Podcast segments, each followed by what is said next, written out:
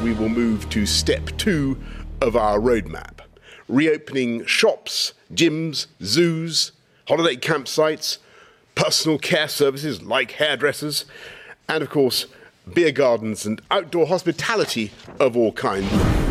Eccoci qua Giulia, questa era la voce sì. inconfondibile. Eh? Boris Johnson Boris ieri Johnson. una conferenza stampa molto annunciata a metà pomeriggio, era visibilmente contento, eh, molto spettinato, ma lo sappiamo andrà anche lui come prima cosa a tagliarsi i capelli e la roadmap che aveva tracciato tre settimane fa, a differenza di quella tracciata da Angela Merkel che eh, è una strada sostanzialmente che non va da nessuna parte, quella di Boris Johnson invece sta proprio rispettando tutte le, le i, le tappe che aveva, eh, che aveva mh, presentato. E quindi eh, lunedì prossimo riaprono, come avete sentito, i pubs, i parrucchieri, gli estetisti, le piscine, gli zoo e si potrà mangiare all'aperto.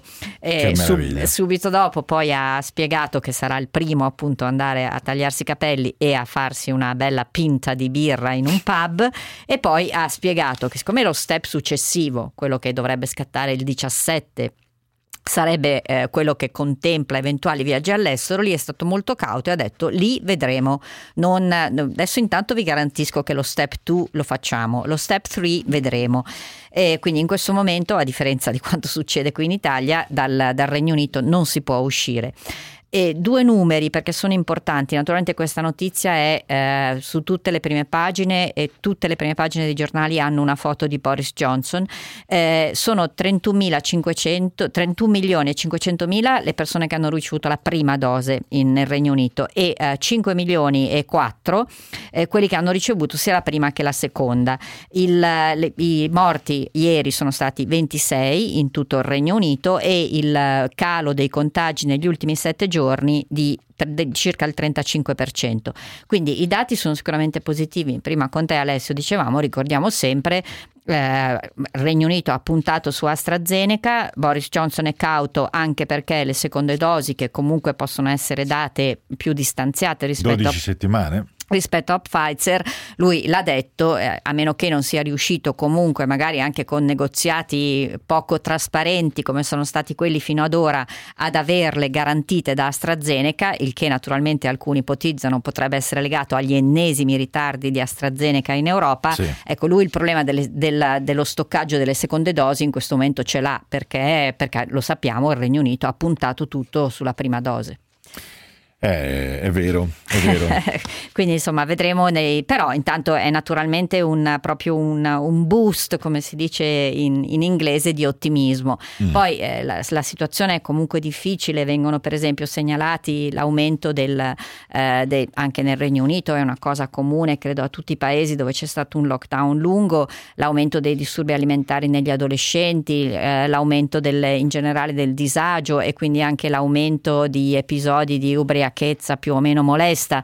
Eh, queste sono le tipiche conseguenze, come sappiamo, che hanno avuto soprattutto sulle, sui ragazzi più giovani e magari comunque i minorenni che non hanno avuto quelle, inter- quelle, interazioni sociali e quel controllo che comunque la scuola garantisce eh, per così tanti mesi. Che cos'altro hai rintracciato sulle prime dei giornali di oggi? Beh, Giulia? se vuoi, naturalmente, eh, c'è una cosa interessante, eh, visto che si è parlato, si continua a parlare molto in Italia della legalizzazione della cannabis e a New York, nello stato di New York, il, il uh, governatore Andrew Cuomo l'ha appena legalizzata.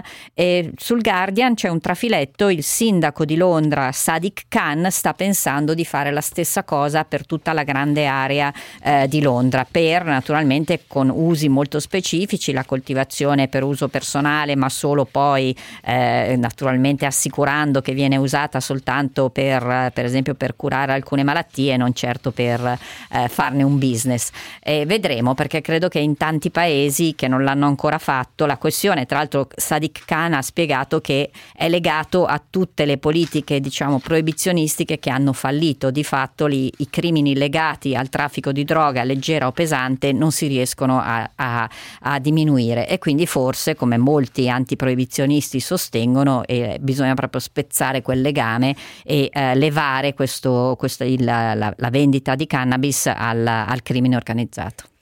Allora Giulia, hai preparato qualcos'altro Sì, da farci ascoltare, no, vero? Andiamo negli Stati Uniti perché Sì. comunque insomma è stato, eh, come, come sappiamo ieri, non era, una, non era festa negli Stati Uniti, ma Pasqua è comunque molto sentita, poi le borse ieri erano aperte ma molti americani sono in vacanza e quindi sia il presidente Biden che il presidente- l'ex presidente Donald Trump hanno fatto i loro auguri. Li sentiamo e poi eh, però vediamo su che cosa si concentrano i giornali di oggi. This Easter, from our family to yours, we wish you health, hope, joy, and the peace of God. Happy Easter to all, including the radical left crazies who rigged our presidential election and want to destroy our country. Ecco, le, Che- le voci erano voci femminili erano? perché Sì. la voce era di Jill Biden a fianco di Joe Biden, non abbiamo fatto sentire tutti gli auguri ma naturalmente eh, a un certo punto si è unito anche lui e poi c'era eh, Donald Trump ha, ha- ha, mh, pubblicato uno statement eh, di, appunto, di auguri e ha detto auguri a tutti anche a quei pazzi della sinistra radicale che stanno cercando di rovinare il nostro paese. La voce era femminile perché è stata letta durante uno show e avete sentito anche delle risate in sottofondo. In realtà non so se ci sia così tanto da ridere perché il paese eh, è ancora molto diviso, i due partiti sono divisi sempre di più dalle battaglie che ci saranno in congresso per far passare il piano da 2 trilioni e infatti tutti i quotidiani di oggi parlano proprio di questo. Il New York Times annuncia che Cuomo sta per alzare le tasse dello Stato, non l'aveva mai fatto fino adesso, soprattutto alle persone che guadagnano più di un milione di dollari.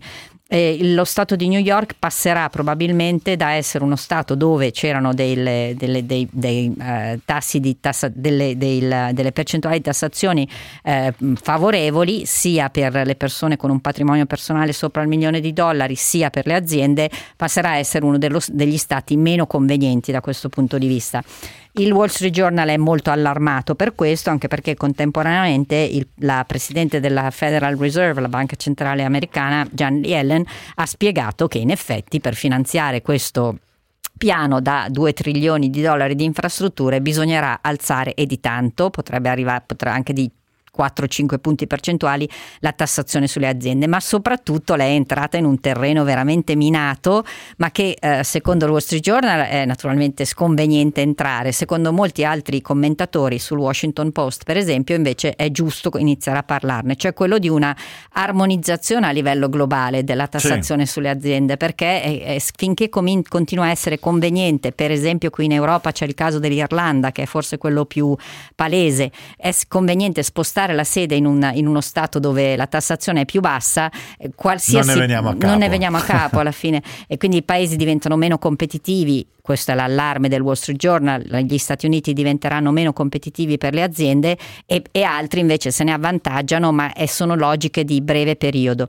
Tra l'altro eh, la Yellen ha anche spiegato che questo piano, sia perché è così importante, sia perché è fatto dagli Stati Uniti, comunque potrebbe coinvolgere tantissime multinazionali, quindi c'è veramente un, un, un do ut des in questo piano. Comunque vedremo, lo trovo molto interessante. Tra l'altro un altro analisi su, questo, su questa riforma fiscale che dovrà essere fatta dai singoli stati a livello federale per finanziare questo piano di Biden, Sì. che lo ricordiamo ancora una volta deve prima passare dal congresso, cosa che non è scontata, eh, si, si corri- può ricominciare a pensare anche ad aumentare le tasse al ceto medio, che era un'altra- un altro tabù per molti stati, perché in effetti, siccome le, state- le tasse per definizione servono a finanziare servizi di cui godono tutti, giusto esentare chi guadagna di meno, ma bisogna ripensare tutte, non le aliquote solo per i super ricchi, ma anche appunto per le classi medie. Abbiamo ancora pochi secondi, però ci sono anche le novità sul processo George Floyd, no? Perché il capo della polizia ha parlato di uso esagerato della violenza. È una testimonianza che potrebbe appunto portare alla, alla condanna più grave di Floyd, che alcuni stimano potrebbe arrivare a 40 anni, ma forse anche di più. E eh, questo il capo della polizia attuale di Minneapolis ha certificato: no, quell'uso della forza era esagerato, non corrisponde a nessuna delle- dei nostri protocolli, diciamo. E poi la- il medico che ha firmato l'autopsia che ha confermato che eh, è morto per asfissia. L'ultima cosa che volevo Velocissima. eh, dalla- in prima pagina sulle Figaro un'intervista a Michel Hulbeck che dice che un paese che va verso la legalizzazione della- della- dell'eutanasia non ha, eh, perde tutto il suo il rispetto che, che potrebbe avere come Stato. Questo tema della sappiamo la Spagna, in Spagna è appena successo, in Italia l'Italia se ne discute, vedremo se altri paesi riapriranno la questione. Grazie Giulia, ci risentiamo domani con te per la puntata di oggi è tutto. Pietro La Corte in regia, Jacopo De Franchi in redazione, ci risentiamo tra poco per l'aggiornamento delle 14. Ciao, buona giornata.